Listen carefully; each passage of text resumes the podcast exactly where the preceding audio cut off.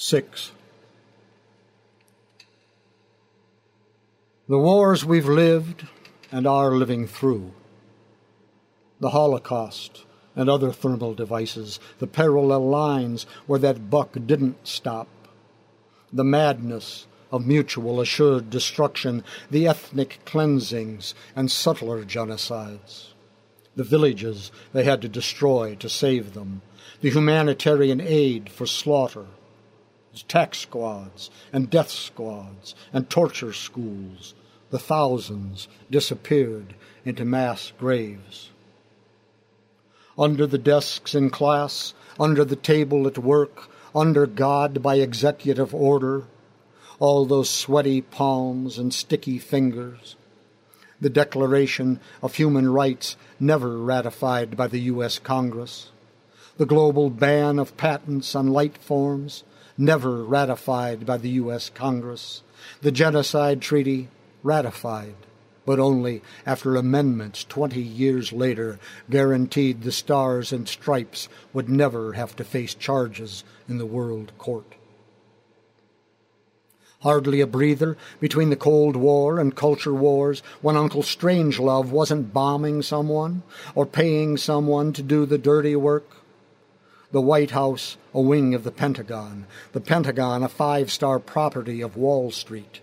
Conspicuous destruction, the most efficient means of keeping the wheels of production turning, while necktied ministers of the state religion, in collusion with millionaires on the Hill, unbuckle the regulatory restraints put on the financial Frankensteins who caused the crash and Great Depression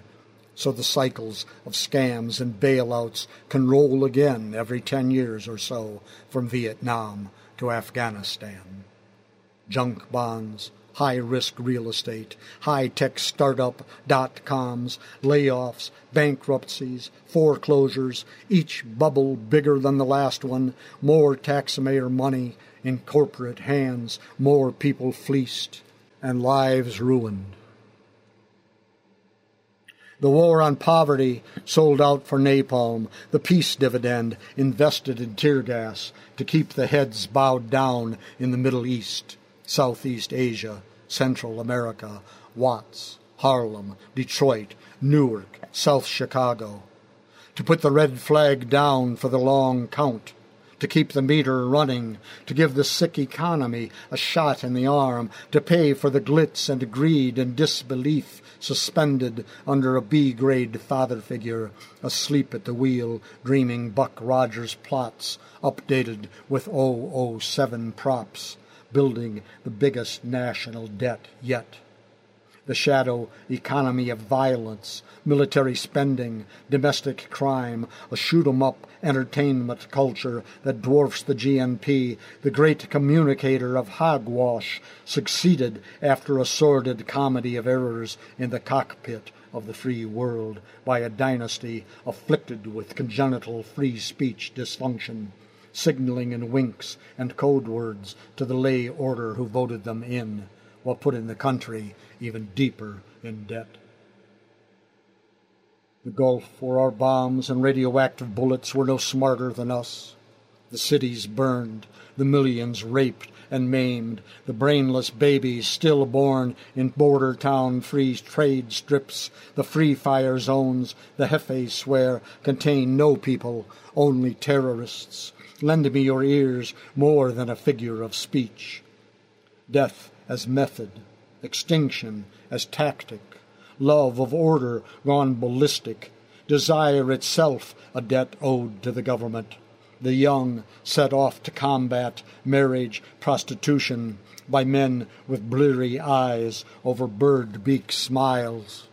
our lives eaten up with fear and hate commands of the national insecurity state, increasingly controlled by and for minorities of fundamentalist bigots. The myth of imminent military invasion by a hideous, malevolent alien cooked up by a bloated arms industry grown out of all proportion since Yalta. Of course the people don't want war, said Goering, but get enough people to believe the threat is real. Propaganda more subtle now than ever. A politics of fear, turning the country into the spitting image of the state they said had to be eradicated. Hard to find anyone who doesn't believe under the spell of news spasms timed to create moods of widespread consensus prolonged by rituals of grief and vengeance there really is one crisis after another that only generals and admirals and neocons on their payrolls know how to manage. Keeping the permanent war economy state on the brink of utter catastrophe while upping the output of non renewables squandered in perennial destruction. Billions spent on better mousetraps, billions to field test the latest spear 25 million U.S. citizens active or formerly active military, millions more paramilitary, thousands in office good for nothing but to rise on occasion, light up the little screen and big board, toot their horns, and take a stand for the right. Make us feel again the old glory, the passionate story of market truths and consumer goods without doing squat to better the common lot. The checks and balances without which democratic liberty can't work, skewed by the weight of big money. Elections bought by fortunes spent on ads.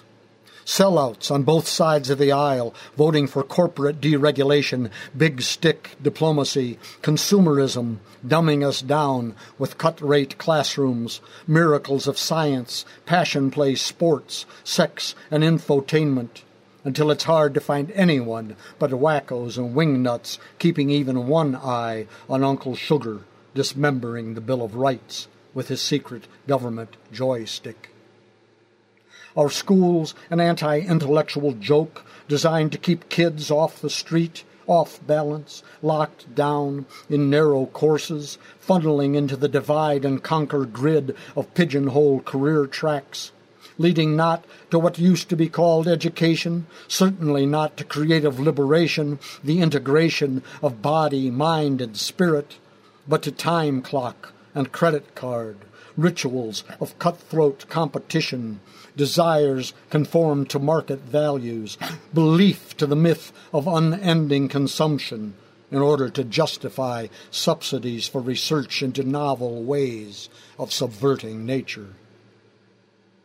our bodies turning on themselves, unable in the blood soup of renegade chemicals, electromagnetic mishmash, and mutated genes to tell disease from health, good cells from bad.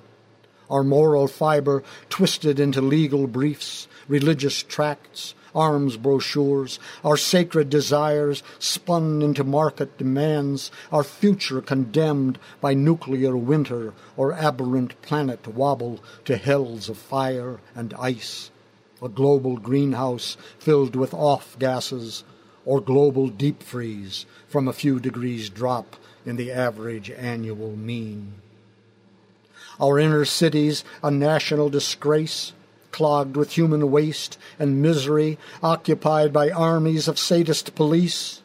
or mentally ill and chronically poor, turned out with runaway kids and shell shocked vets, begging for food and shelter so we can play great white father to captive markets, brokering nations into client states under threat of hostile takeover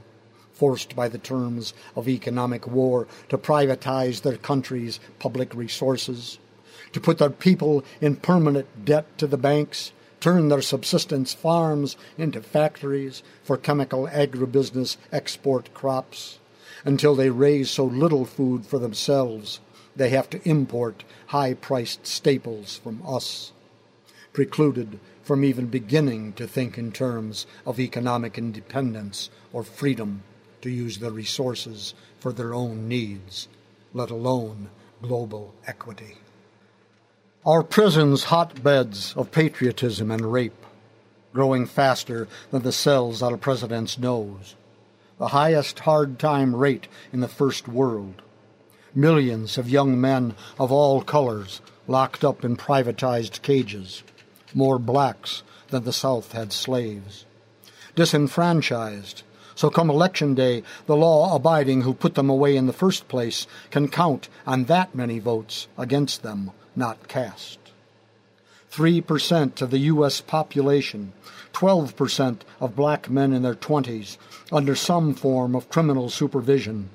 The only crime of most, besides being poor, non white, or both, believing the killing should stop.